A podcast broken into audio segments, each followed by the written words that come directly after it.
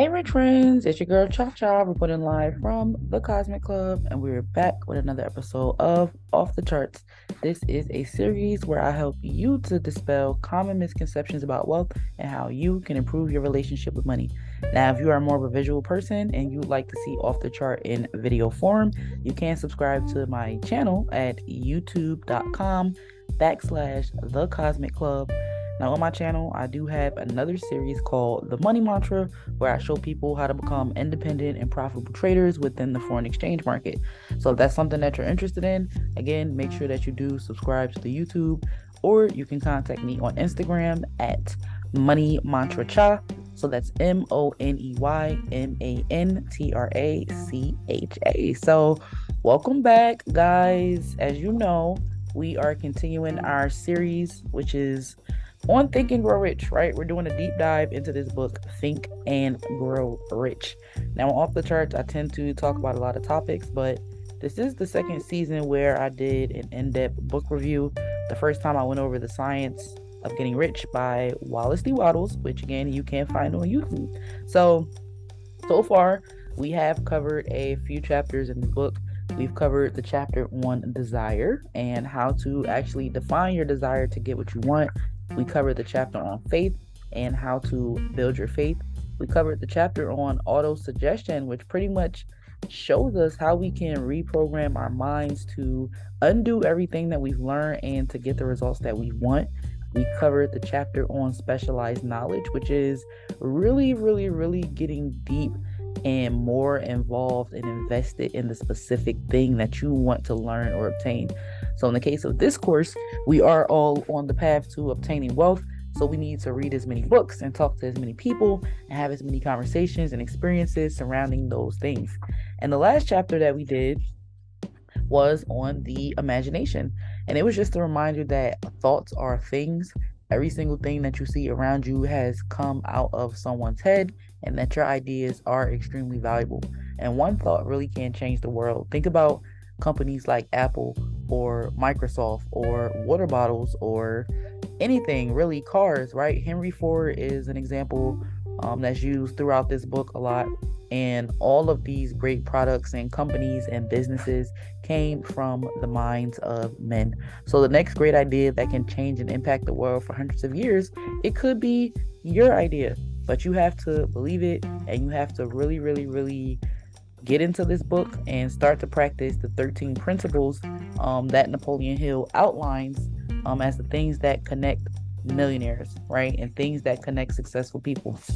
So the next chapter and what we're going to be talking about today is all about organized planning, which is exactly what it sounds like, right? It talks about the practical plans that you need to have into place in order to achieve your personal goals of wealth. Now, this can be wealth in material assets, or this can be wealth in relationships, or this can be wealth in business, or anything pretty much that you want to have an abundance of. You're going to need to incorporate some organized planning in it, right? It means that, okay, you know what you want. Now you have to figure out how you're going to go about getting that thing.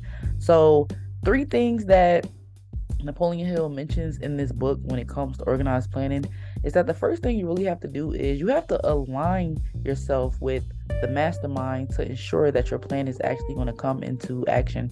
Now, there is a whole chapter on mastermind that we didn't quite talk about yet, but essentially this is saying that you have to put yourself in a position to win, right? You have to surround yourself with the people who are going to help you achieve your goal, because we know that success is never really just attained by one person.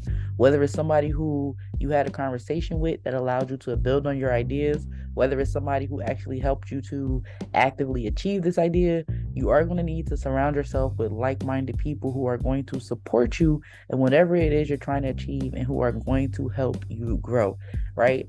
Now, just an example, for example, if you were trying to be, you wanted to make more money, right? You know that, okay, my deepest desire is I want to make more money. I'm going to be persistent. I have the faith that I can do this thing. I've been watching videos online, right? I've subscribed to the Money Mantra on YouTube.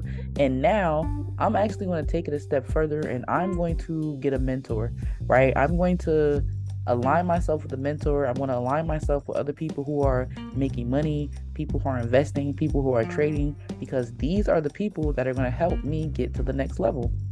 Now, it's not really unfortunate, but if you have been on the path to trying to get money or trying to start a business, you'll know that your family and friends won't always be the biggest supporters of what you have going on. So you have to seek out those people who will support you because they have similar things going on, right? Their goals are in alignment with your goals. So if you reach your goal, they'll reach their goal and vice versa. So that's the first thing that you're going to have to do, is to surround yourself with like-minded people who want to see you succeed and who actually want to help you get there. Now, the next thing you have to do is actually decide how you're going to compensate these people that are helping you, right? Are you going to barter services, right? Are you going to actually pay them for their involvement in your success, or are you going to compensate them in another way, right? Because another thing that's mentioned in this book is that there's truly, you can't really get something for nothing. And you don't always have to give money, but as long as you're willing to give something in exchange for people helping you achieve your goals, which maybe that's helping them achieve their goals in whichever way that you can, that's going to help you with your organized planning, right? Because nobody wants to work for free, and you should be working on things that are mutually beneficial to not just yourself, but to other people as well.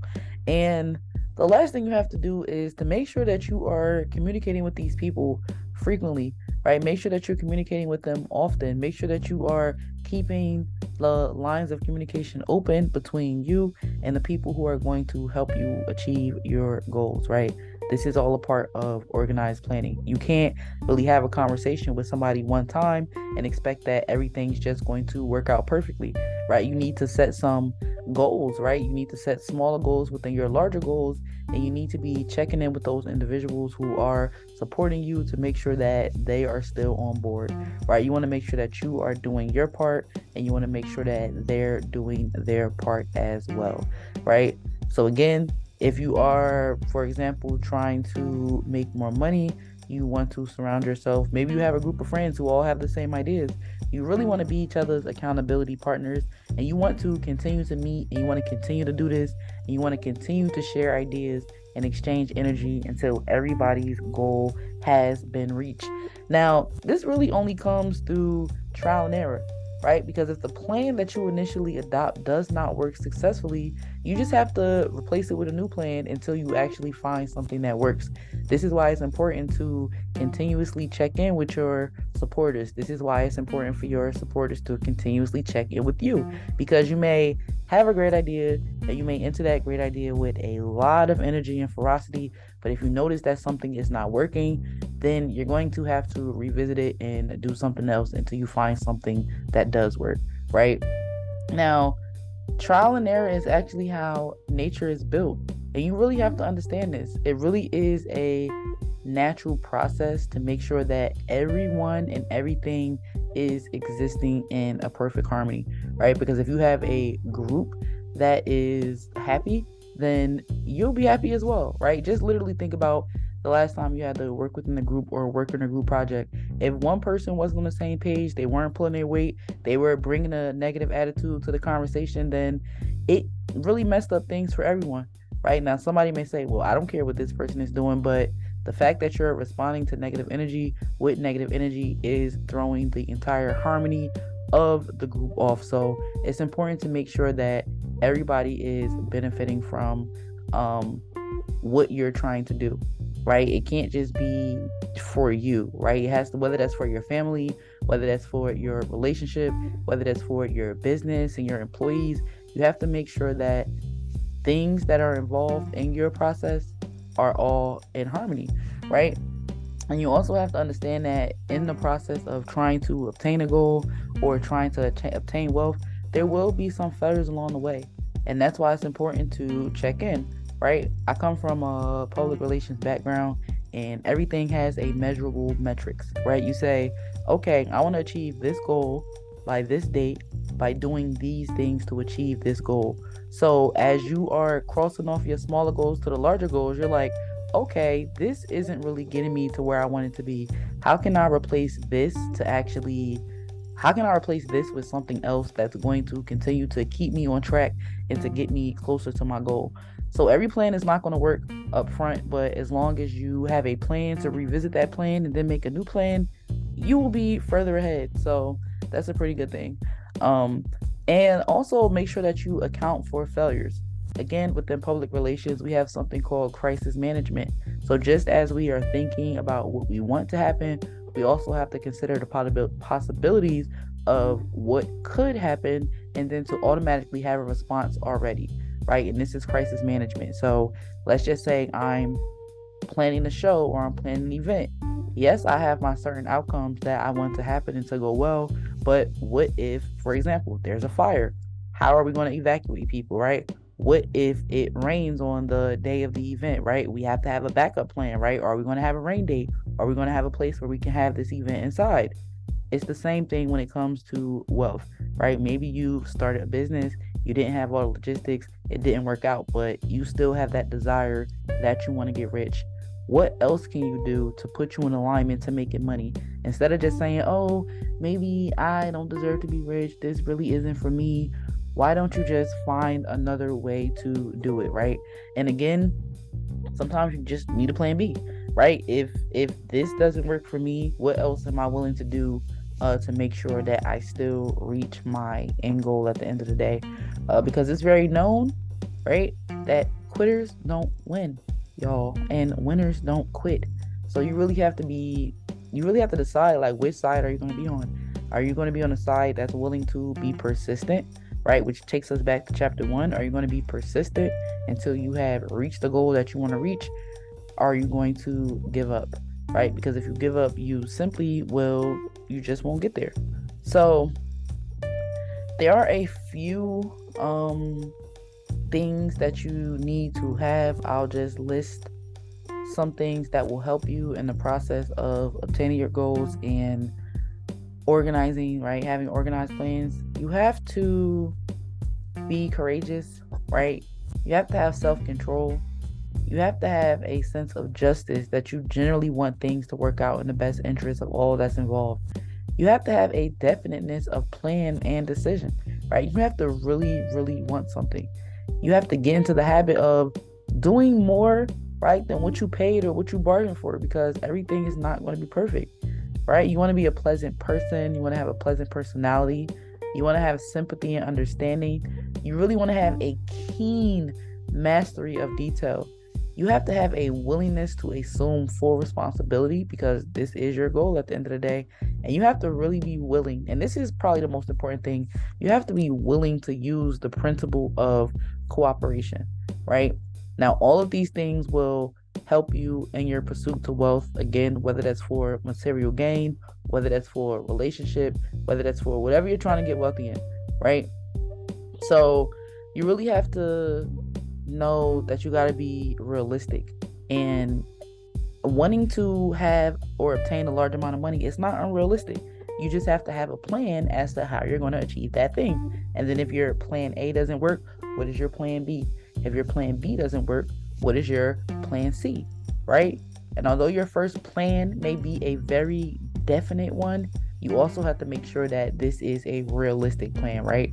You can want to make a million dollars, and unless you hit the lottery or some other type of magic happens, it will be hard to obtain one million dollars overnight the first time that you decide that you want to do this.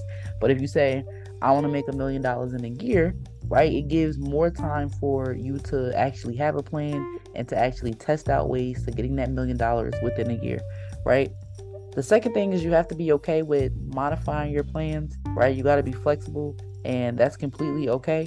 And the third thing is that you just really have to continue to be introspective and have self-awareness. Organized planning also means you have to look at yourself, analyze yourself, and be ready to change in order to get yourself ready to carry out the plan that you want to carry out, right?